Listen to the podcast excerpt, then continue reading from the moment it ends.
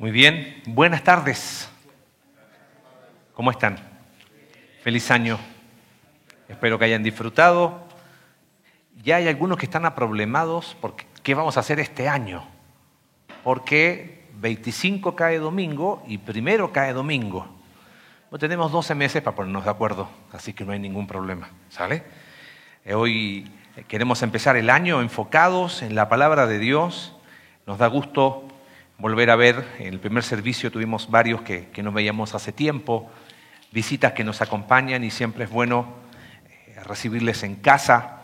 Y queremos empezar, me han preguntado ¿cuándo vamos a retomar la serie de profetas? No se preocupen, la vamos a retomar, ¿ok? Primer domingo de febrero empezamos con Habacuc, después seguimos con Ezequiel, después con el libro de Daniel, y como hace ya casi 5 años que empezamos a estudiar desde el libro de Génesis, así que tenemos un buen rato hasta que el Señor venga, nos falta todo el Nuevo Testamento aún, así que tenemos un buen tiempo, ¿no?, para seguir aprendiendo, pero queremos tomar este mes de enero para hablar de la analogía favorita de la Escritura en cuanto a la Iglesia. ¿Saben cuál es? La Iglesia es el cuerpo de Cristo. Y lo primero que viene a la mente cuando hablamos de cuerpo de Cristo es cada uno es un miembro, ¿no?, que pertenece al cuerpo. Entonces, algunos dicen, mano, yo soy una oreja, yo soy un ojo, yo soy la mano. Pero la verdad, el cuerpo humano no funciona con miembros aislados. No quiero que esto se transforme en una clase de biología, ni mucho menos, pero y como mi carrera es del área de salud, tampoco me quiero entusiasmar mucho con eso, pero saben que el sistema o nuestro cuerpo funciona a través de sistemas. Y los sistemas están interconectados. El sistema respiratorio, que es el que permite que podamos ingresar oxígeno y expulsar el CO2, necesita el sistema circulatorio y la sangre que va llevando, pero necesita energía que la da el sistema digestivo y necesita el sistema nervioso que controla. Si te das cuenta, el cuerpo funciona en términos de sistemas. Y sabes que la Iglesia no es ajeno a eso.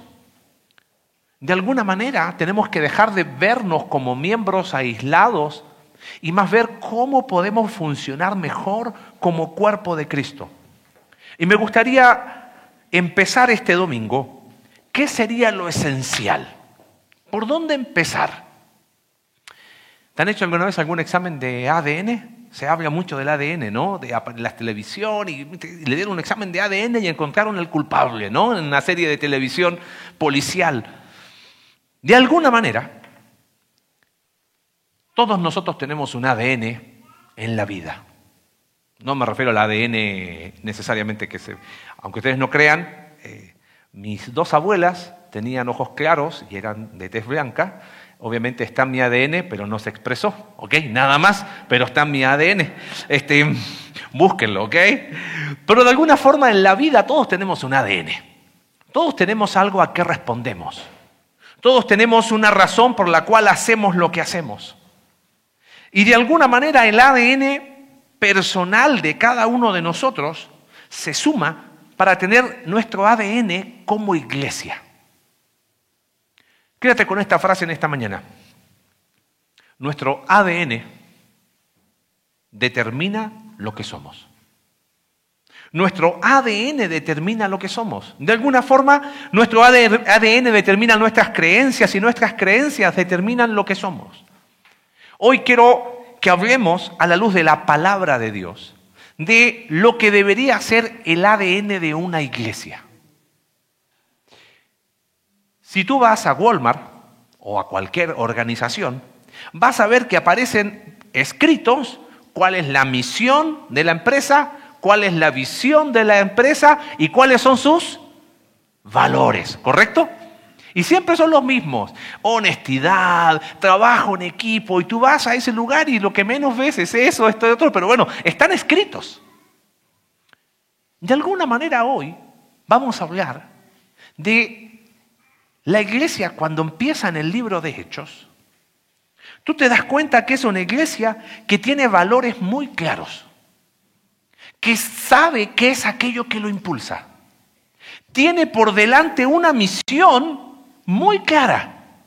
Sabía muy bien por qué estaban en la tierra. Y tenían por delante una visión de hacer algo totalmente distinto. ¿Por qué es tan importante tener claro nuestros valores, nuestra misión y nuestra visión como iglesia? Mira, si nuestro ADN determina lo que somos, si no tenemos claro nuestro ADN como iglesia, lo más probable es que nos volvamos una iglesia que simplemente existe. ¿Cuándo nos vemos? El otro domingo. No, el otro domingo me toca online, así que hasta dentro de 2 domingos más. Y nos volvemos una iglesia que nos vemos un domingo y hasta el otro domingo. Y simplemente esa forma de ser iglesia es el reflejo del ADN personal. Veo la iglesia como el rito que yo cumplo y gracias. Sin impacto para el reino de Dios y sin trascendencia en la comunidad. Te vas a dar cuenta que tú también tienes tus valores, que te impulsan cada día. Tienes una misión en la vida y tienes tu visión. Y probablemente, y lo que quiero que veamos es cómo la visión y la misión de cada uno de nosotros se suma a algo más grande que nosotros mismos. ¿Sabes cuál es la gran crisis en las iglesias de Estados Unidos hoy? Que cada vez cierran más iglesias. ¿Sabías? En nuestro amado México, es más, en nuestra amada Querétaro, hay iglesias que en pandemia cerraron. Y es triste. Y no pudieron seguir juntándose por X o Y motivo. ¿Cuántos años cumplimos el año? Bueno, ya estamos del año pasado, ¿no? ¿Cuántos años cumplimos el año pasado? Hace 2 meses. 10 años. Y es increíble. No sé quién está desde hace 10 años, pero creo que muy poquitos o casi nadie. Y eso nos muestra que la iglesia es dinámica. ¿Y quién te dice que vamos a estar en los próximos 10 años? ¿O en los 20? ¿O los 30, los 40? ¿Y qué va a hacer que la iglesia que Dios tiene y que está haciendo la obra que Dios hace en este lugar se mantenga en el tiempo? ¿Sabes cómo se va a mantener el tiempo? Teniendo muy claro nuestro ADN. ¿Qué somos como iglesia? El libro de los Hechos no es un manual de estrategia. Algunos lo han tomado como, esta es la estrategia de la iglesia. No, porque mira, ¿se acuerdan en el aniversario? Mandaron saludos unos amigos que están trabajando en Dubái, que fueron parte de la iglesia, y nos contaban que se reúnen los días viernes porque el fin de semana está cambiado. ¿Cómo es la estrategia ahí? Pues cambia, ni modo. El libro de los Hechos es un libro de historia teológica. Nos enseña qué hacía la iglesia, su misión, hacia dónde se dirigía su visión y cuáles eran sus valores. Y me gustaría que podamos ver 2 pasajes en el libro de los Hechos y algunos otros más muy conocidos, pero que nos reflejan claramente cuál era el ADN de la iglesia que estaba empezando. Y de alguna manera, guarda esto, después de 2000 años, debería ser el ADN de nuestra iglesia, porque es lo que la palabra de Dios nos enseña. Fíjate, Hechos capítulo 2, empiezo el versículo 41 en la lectura. Dice, así pues los que recibieron su mensaje fueron bautizados y aquel día se unieron a la iglesia unas 3,000 personas. Se mantenían firmes en la enseñanza de los apóstoles, en la comunión, en el partimiento del pan y en la oración. Todos estaban asombrados por los muchos prodigios y señales que realizaban los apóstoles. Todos los creyentes estaban juntos y tenían todo en común. Vendían sus propiedades y posesiones y compartían sus bienes entre sí según la necesidad de cada uno. No dejaban de reunirse en el templo ni un solo día. De casa en casa partían el pan y compartían la comida con alegría y generosidad, alabando a Dios y disfrutando de la estimación general del pueblo. Y cada día el Señor añadía al grupo los que iban siendo salvos. Hago una segunda lectura en el libro de Hechos, capítulo 4, verso 32. Todos los creyentes eran de un solo sentir y pensar. Nadie consideraba suya ninguna de las posesiones, sino que las compartían. Los apóstoles, a su vez, con gran poder, seguían dando testimonio de la resurrección del Señor Jesús. La gracia de Dios se derramaba abundantemente sobre todos ellos. Y la última lectura en el capítulo 6 del libro de Hechos. En aquellos días, dice, al aumentar el número de los discípulos, se quejaron los judíos de habla griega contra los de habla aramea, de que sus viudas eran desatendidas en la distribución diaria de los alimentos.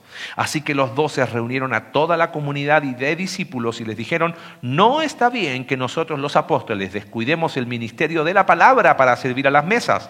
Hermanos, escojan de entre ustedes a 7 hombres de buena reputación, llenos del espíritu de sabiduría, para encargarles esta responsabilidad. Así nosotros nos dedicaremos de lleno a la oración y al ministerio de la palabra. Si nuestro ADN determina lo que somos, ¿qué nos enseña el libro de Hechos sobre el ADN de la iglesia? En primer lugar, nos enseña sus valores. ¿Y sabes cuáles son los valores de una iglesia? Reflejar el carácter de Dios. Las 3 lecturas que hice recién, está lejos de ser una historia idílica, utópica. Tampoco es una estrategia, porque te vuelvo a repetir, hay iglesias que toman estos pasajes como así debemos. Entonces todos los domingos tenemos que comer juntos y tenemos que estar todos los días y tenemos que tener reunión toda la semana, porque dice el libro que se juntaban todos los días. Entonces hasta se inventan reuniones. No está hablando de eso el libro de Hechos. Lo que está dejando este relato está explicando los valores que compartían esa gente. A la luz de ese pasaje, valor que uno puede ver, generosidad o no. Dice que tenían necesidades y lo que hacían era: hermano, tú tienes necesidad, bueno, yo ayudo a suplir tu necesidad, y el otro hermano le ayuda a suplir al otro. ¿Por qué tenían ese valor de la generosidad? Ahora te voy a contar. ¿Qué otro tipo de valor uno puede ver aquí? Le leí en el capítulo 6 que también hubo un problema. Claro, habían viudas que no eran judías, que no estaban siendo atendidas como debían. ¿Y qué hicieron? Tenemos que hablar algo. Pusieron todas las fichas sobre la mesa, se dijeron sus verdades y dijeron: ¿sabes qué? O nos ponemos de acuerdo o esto va mal. Vamos a hacer las cosas bien. Nosotros los apóstoles, dice, tenemos que dedicarnos al ministerio de la palabra, necesitamos más gente en el equipo. ¿Cómo? ¿De dónde aprendieron eso? Mira qué interesante. Jesús, cuando menciona la iglesia en Mateo capítulo 16, dice: yo edificaré mi iglesia, ¿correcto? Pero Jesús no empieza su ministerio colocando un edificio y diciéndole a la gente: vengan a reunirse conmigo. ¿Qué hace Jesús? Eligió a un grupo de personas, ¿correcto? Y empezó a pasar tiempo con ellos. Y la misión de la iglesia recién se la dio cuando Jesucristo ascendió. Él les dijo: vayan y hagan discípulos. Ese es mi segundo punto. ¿Qué hizo entonces por 3 años y medio Jesús? ¿Sabe qué hizo? Les enseñó los valores del reino. ¿Sabes por qué esta iglesia que estaba empezando fue una iglesia generosa? Porque Jesús un día estaba con esos mismos hombres. ¿Y sabes qué le dijeron esos hombres? Jesús, despide la multitud porque ya son muchos y es hora de cenar y no alcanzan los tacos para todos. Los discípulos veían un problema. ¿Y sabes qué hizo Jesús? No es problema mío. Denle ustedes de comer. Y viene el milagro que sabemos de la alimentación de los 5,000, pero el contexto era que los discípulos estaban viendo un problema. Y Jesús les dice: no. Uno de los valores del reino es la generosidad. Si tenemos un poquito, ese poquito lo vamos a compartir. Y les enseñó otro valor. Primero es el otro, después tú. Porque ¿cómo fue la repartición? Repartieron a todos. ¿Y qué les dijo Jesús después a los discípulos? Recojan lo que quedó. ¿Y cuánto quedaron? 12 cestas. Bueno, para mí 12, ¿no? 12 cestas. El segundo valor del reino que les enseñó es que la generosidad va a empezar hacia el otro. Primero es mi prójimo, después soy yo. Pero en el mundo en que vivimos, ¿cuáles son los valores que tenemos? Primero soy yo, y segundo, ¿quién es? Y tercero, y cuarto también. Obvio. Y si me sobra un poquito es para mejorar lo que tengo. Eso de generosidad no me gusta mucho. Guarda este concepto: quien pasa tiempo con Jesús manifestará los valores del reino. Quien pasa tiempo con Jesús va a manifestar los valores del reino. Capítulo 6 de Hechos, había un problema. ¿Y por qué lo pudieron solucionar? Porque esos mismos hombres aprendieron de Jesús que no iban a meter los problemas debajo del tapete. Que si había que tener conversaciones incómodas, las iban a tener. A ver, Jacobo y Juan, ¿qué pasa con ustedes? ¿Qué es eso de que quieren que descienda fuego del cielo? ¿Qué les pasa? ¿Que se creen mejores? Así no, muchachos, no funciona así. ¿Qué pasa entre ustedes? Dice el Señor Jesús. Peleando por quién se sienta a la derecha y a la izquierda. ¿Qué valor de reino tienen? Y Jesús les dice, ¿quieren ser grande? Tienen que ser pequeños. ¿Quieren ser primero? Tienen que ser últimos. ¿Quieren recibir aplausos? Sirvan. Y Jesús mismo dice en Marcos capítulo 10, porque el Hijo del Hombre no ha venido para ser servido, sino para servir. Pero el valor de este mundo es que mientras más gente te sirva, más grande eres.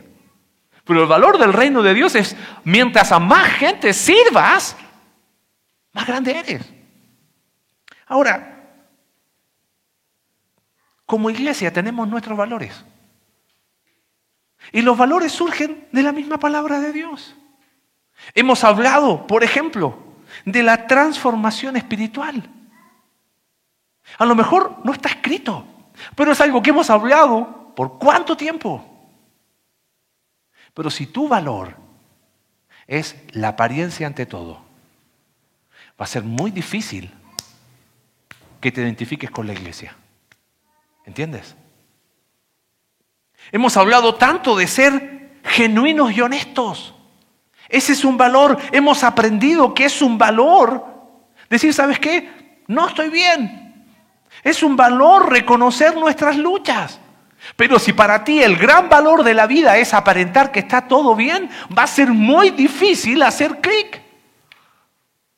Entonces, como que no me siento parte de la iglesia. No, es que probablemente lo que pasa es que tenemos valores en categorías distintas. Uno de los valores que tenemos como iglesia es que valoramos la iniciativa personal ante todo. Este viernes, como iglesia, todos en oración, al menos en oración espero que así sea, todos vamos a apoyar la actividad que va a ser en Pedro Escobedo. Vamos a ayudar a otra iglesia que está empezando algo ahí. Oye, pero y no es no importa si aquí no estamos para extender el reino de conexión vertical. Vamos a apoyar a unos hermanos bautistas que están empezando una iglesia ahí. Y vamos a echarle una mano. Y vamos a repartir juguetes. ¿Y el propósito es repartir juguetes? Pues no.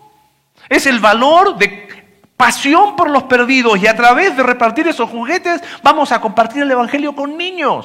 Espero que todos estén orando por eso. Y si quieres ser parte, adelante. Y si te interesa ir, terminando, oye, yo quiero ir, ¿cómo le hago? Porque nuestro valor es pasión por los perdidos. Y sabes, es una iniciativa de la iglesia, pero quienes tuvieron la iniciativa de hacer algo fue el ministerio de Uno Más. ¿Sabes qué es Uno Más? ¿Sí? ¿Quiénes son? Esos locos que... No son esos locos. Un día Joel y Tony me dicen... Parce, queremos repartir desayunos en el hospital. ¿Nos das permiso? ¿Quién soy yo para darte permiso? No veo que la escritura dice, pídale al pastor permiso para hacer lo bueno. Hágalo. ¿Y cómo nos organizamos? Te ayudamos y capacitamos y vemos la manera. Una mujer que admiro mucho un día me dice, oye, quería pedirte permiso para discipular a unas mujeres. Yo no veo que Mateo 28 diga, pidan permiso al pastor para ir y hacer discípulos. ¿Cuántos años llevas como hijo, como hija de Dios? Conociendo de Dios. ¿Cuándo lo vas a volcar hacia otros? Es que mi valor es la comodidad. Todos nosotros tenemos valores. ¿Lo creamos o no? Todos. Quizás tu valor es la integridad, la honestidad. Te levantas cada mañana y dices, hoy quiero hacer mi gran esfuerzo. Pero también tenemos valores que no son muy buenos. Uno de ellos es la comodidad. ¿Estás de acuerdo con eso? ¿O soy el único que tiene ese valor a veces por ahí? La ley del mínimo esfuerzo. Entonces, mientras yo me llevo la fiesta en paz. Mientras todo esté lo más cómodo, tú dime cómo hacer el camino corto y ya está. Qué interesante que la iglesia que estaba empezando hizo lo que hizo porque pasó tiempo con Jesús. Pasas tiempo con Jesús, ¿sabes cuál va a ser un valor tuyo? El servicio a otros. ¿Sabes quién va a ser el primer beneficiado? Tu esposa, tu esposo y tus hijos, tus padres. No, porque tampoco se trata de ir a servir afuera, si no soy capaz de servir adentro. Pero ese es un valor del reino. Y queremos como iglesia tener muy claro nuestros valores. Vamos a aprender a vivir en esa comunidad donde nos acompañamos juntos.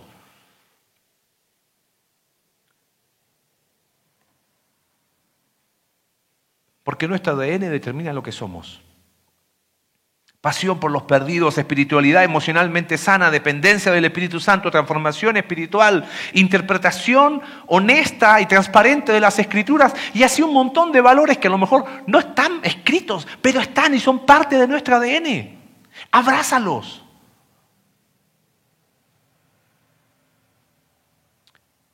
¿Cómo vas a empezar este año? La lista de metas. ¿Qué meta te pusiste? Comer más sano, hacer ejercicio, las mismas del año pasado, ¿ves? Y las mismas del anteaño. Cambia la métrica. No te pongas metas. Más bien, evalúa cuáles van a ser tus valores en este año que está empezando. Haz tu lista de valores. ¿Tienes valores que van de acuerdo a la palabra de Dios? Profundízalos. ¿Tienes valores como la comodidad? La atención. Hay gente que tiene su valor, como su valor la atención, y quieren que siempre los focos estén ahí y buscan el reconocimiento. Elimina esos valores y empieza a apropiarte de aquellos que deberíamos tener como seguidor de Jesús. En vez de ponernos metas para este 2022, más bien anhelemos crecer y madurar sobre la base de los valores del reino con Jesús. El reino de Jesús. Anhela pasar tiempo con Él. Y eso se va a demostrar en tus valores. Algo que les dije a personas cercanas, les dije, quiero que me ayudes este año y me recuerdes siempre que lo primero es lo primero. Pasar tiempo con Jesús es improductivo, ¿correcto? Desde el punto de vista humano. Pasar tiempo con Jesús no es efectivo. Pero si queremos reflejar los valores del reino, tenemos que pasar tiempo con Él. Ese debería ser nuestro ADN. En segundo lugar, volviendo al libro de Hechos, dejé eso para el final, porque los valores son aquellos que nos van impulsando, pero cada uno de nosotros tiene una misión en la vida. Tú te levantas cada mañana y compartías en el primer servicio, quizás al igual que, a ver, algunos que se acuerdan, Pinky Cerebro, ¿qué vamos a hacer hoy? Tratar de conquistar el mundo, ¿no? Ellos tenían una misión, nunca la cumplieron, pero tenían su misión. Tú también tienes una misión. Y quizás tu misión es, yo me levanto cada mañana a trabajar porque tengo muchas cosas que pagar. Y el pueblo dice, amén, ¿no? Todos tenemos una misión en la vida. Todos nos levantamos diciendo, esto es lo que yo tengo que hacer. Mira lo que Jesús, primero les inculcó los valores del reino. ¿Te das cuenta? Viviendo con ellos.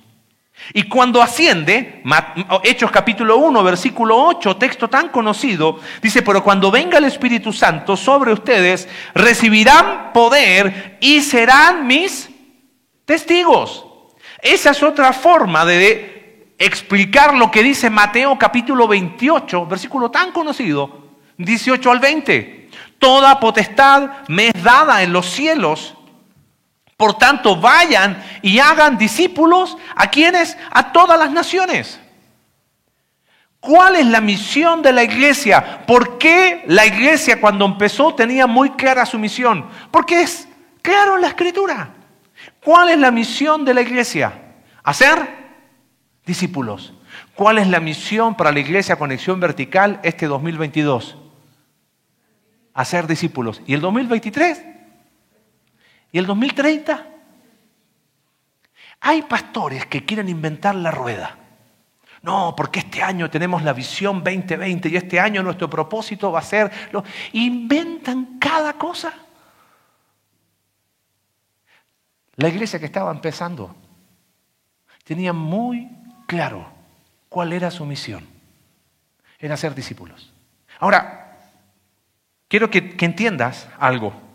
Toda iglesia que dice ser bíblica va a tener como misión... hacer discípulos.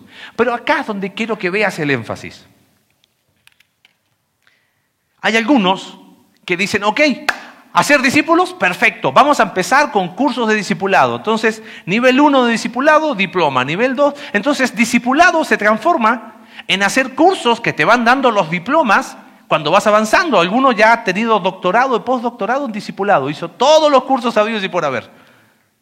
Otras iglesias, su énfasis de discipulado, y no está mal, ojo, su énfasis de discipulado tiene que ver con enseñanza. Entonces enseñan, tienen institutos bíblicos y desarrollan todo un proceso y que los cursos de fundamentos, de doctrina, de todo lo que tenga que ver, y eso es discipulado. Otras iglesias, su énfasis de discipulado es consejería. Entonces, si tú estás siendo aconsejado y eres parte de, y alguien te está aconsejando, entonces estás siendo discipulado. Bueno, ¿cuál es el énfasis de nuestra iglesia? Está escrito afuera. Nuestra misión es vivir en comunidades transformacionales que encuentran su identidad en Cristo. ¿Por qué establecimos eso como nuestra misión? ¿Qué tiene que ver eso con discipulado? Hacer discípulos no es hacer un curso. Hacer discípulos no es hacer aprendices de Marcelo.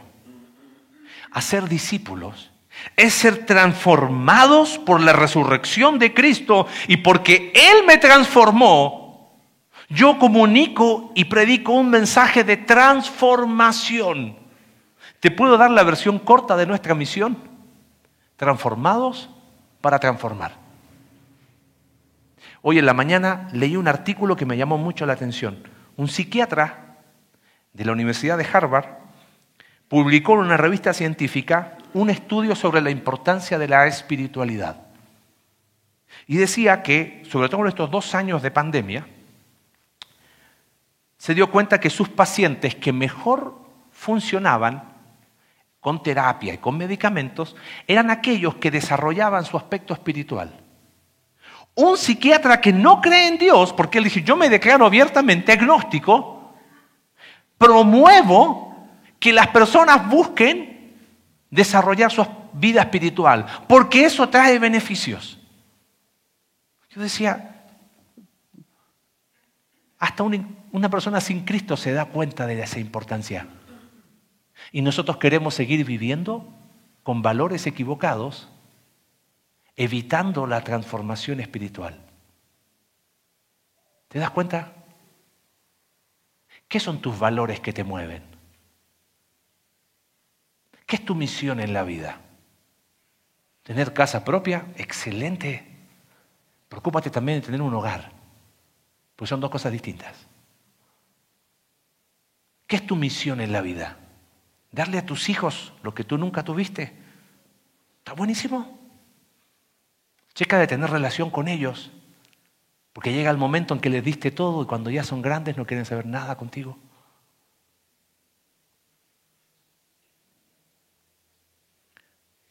Cuando hablamos de comunidades transformacionales, es que creemos que la iglesia es ese espacio donde Dios va trabajando en tu vida y a través de tu vida. ¿No será que te cuesta hacer clic con la iglesia porque tu misión de vida está del otro lado? Está como que, no, mi misión de vida es yo quiero ganar plata, ¿qué me molestan? Está bien, es tu misión, qué bueno, que Dios te bendiga. Pero vemos que la Escritura nos impulsa y nos dice que vamos a recibir poder para ser testigos. ¿Cómo vamos a ser discípulos? Predicando un mensaje de transformación. Pero qué diferente es predicar un mensaje de transformación de la boca para afuera a predicar un mensaje de transformación que viene del cielo, atraviesa tu vida. Los discípulos, en Hechos capítulo 17, esos que estaban siendo transformados, predicaron un mensaje, llegaron a Tesalónica y ¿sabes qué dijeron de ellos? Esos que trastornan el mundo entero. Ya llegaron acá. Pero te resistes al proceso de transformación. Prefieres seguir con asuntos pendientes, claro, porque tus valores ¿cuáles son? Apariencia. Tus valores ¿cuáles son? Mientras me lleve la fiesta en paz, todo bien. Hay un mundo que se pierde sin Cristo. ¿Qué mensaje vamos a compartir? ¿Que en Jesús hay salvación? Sí. Para ustedes, no, para mí yo no tengo solución. ¿Cómo no? ¿Qué mensaje vamos a compartir? De que Dios está transformando nuestras vidas y que está cambiando nuestros valores. En último lugar, en el capítulo, mismo versículo, fíjate lo que dice. Van a ser testigos, tanto en Jerusalén como en toda Judea y Samaria y hasta los confines de la tierra. ¿Sabes qué? Si los valores de esta iglesia eran reflejar el carácter de Cristo, si la misión de esta iglesia era ser discípulos, la visión de esta iglesia era ser parte de la nueva humanidad en Cristo. Déjame explicarte, porque este versículo pasa muy rápido, así como me seréis testigos en Judea. ¡Ah, buenísimo! A ver, los primeros cristianos eran cristianos de extracción judía, ¿correcto? Perfecto. Ponte los zapatos de un judío. ¿Qué hacen los judíos? Hasta el día de hoy, un judío se casa con ¿quién? Con otro judío. Hace negocios con ¿quién? Con otro judío. Vive en el barrio de judíos. Los 10 años que vivimos en Argentina, en Buenos Aires está la segunda colonia más grande de judíos en Latinoamérica, después de Nueva York. Y en el barrio ahí en Buenos Aires, era interesante, tú ibas y todos los negocios judíos. Y se conocían entre ellos. Había un McDonald's kosher donde iban y podían comer su hamburguesa certificada por el rabino, porque eran un montón. Ahora, párate en los zapatos de un judío. Me van a hacer testigos en Jerusalén. Obvio, capital de mi amada Israel. En Judea, en Samaria, espérame. Hey. Hasta ahí llegó. ¿Soy judío? ¿A poco Jesús no sabes que judíos y samaritanos no se llevan? Estos eran creyentes, pero eran de extracción judía. Y que además de Samaria le digan hasta lo último de la tierra. Y todo lo que sigue en el libro de Hechos es la historia de cómo estos judíos entendieron la visión de que Dios estaba formando una nueva humanidad. Y en el capítulo 8 del libro de Hechos ves a Juan yendo a Samaria. Juan era el que había dicho, ¿por qué no manda fuego del cielo que quema a estos samaritanos? Ves en el capítulo 10 de Hechos a Pedro comiendo con gentiles y entendiendo que Dios estaba haciendo esa nueva humanidad, como dice el libro de Efesios, que Jesús derribó la pared, haciendo una nueva humanidad, donde ya no hay distinción. Esa es la visión que queremos tener como iglesia. Pero ¿cómo la reflejamos acá en Querétaro, en nuestro amado Querétaro? Alguien, a ver, levanten la mano los queretanos, nacidos en Querétaro. Mírenlos, el gobierno los cuida, ¿ok? Están en extinción, ¿sale? El resto, llegamos de afuera, ¿correcto? ¿Saben cuántas personas llegan diarias a Querétaro? El último estudio son 34 personas diarias. Diarias. Se ha dicho que Querétaro es la ciudad de los nuevos comienzos, donde familias o personas solteras, generalmente por trabajo, se trasladan a este lugar a empezar un nuevo comienzo, un nuevo inicio de vida. Te cuento un par de historias, hace algunos meses llegó un matrimonio a la iglesia. Son del norte. No conocían a nadie. Llegaron porque empezaron a buscar iglesias, no viven cerca, buscaron 2, 3, escucharon el podcast de la iglesia y dijeron, ahí quiero ir. Y llegaron. ¿Sabes qué me dijo ella el primer domingo que le vi? Me dice, ¿me puede recomendar un lugar donde ir a comer? No conocemos nada, ni nadie. Claro, pero si tú vienes a la iglesia a estar sentado, cantando, terminas la reunión y me voy, está muy difícil que tengamos la visión de la iglesia que tenía el libro de Hechos. Ahora, no te confundas. Una cosa es vivir en comunidad y otra cosa es tener grupos de afinidad. Hay grupos de afinidad, obvio. Los que les gusta cierto estilo de música, los que comparten gusto por el deporte, los que comparten esto. Y hay distintos grupos de afinidad en la iglesia, pero eso es muy distinto a aprender a vivir en comunidad. Como iglesia tenemos la visión aquí en Corregidora, sabiendo que llegan tantas familias de afuera. Aprender a vivir en una comunidad honesta, puertas adentro. Para que en la medida que Dios nos permite ser una comunidad profunda, podamos transformar afuera. El 31 de octubre y el 12 de diciembre fuimos a compartir el Evangelio acá al pueblito. No sé si alguno de ustedes fue. ¿Sabes lo que más me llamó la atención? Que la gente nos conoce. Sí, yo sé dónde están. Ahí en eso que aparece la lavandería, me dijeron. Sí, sé muy bien dónde están. Bueno, vamos al próximo paso. Ser una comunidad que estamos tan locos que la gente diga, yo quiero estar ahí. 2 historias que me llamaron mucho la atención. ¿Alguien se acuerda hace como 4 años o 3 años atrás? Hicimos una dinámica donde una familia invitaba al otro. Dejabas tu número de teléfono, lo metías ahí, sacabas y te invitaba.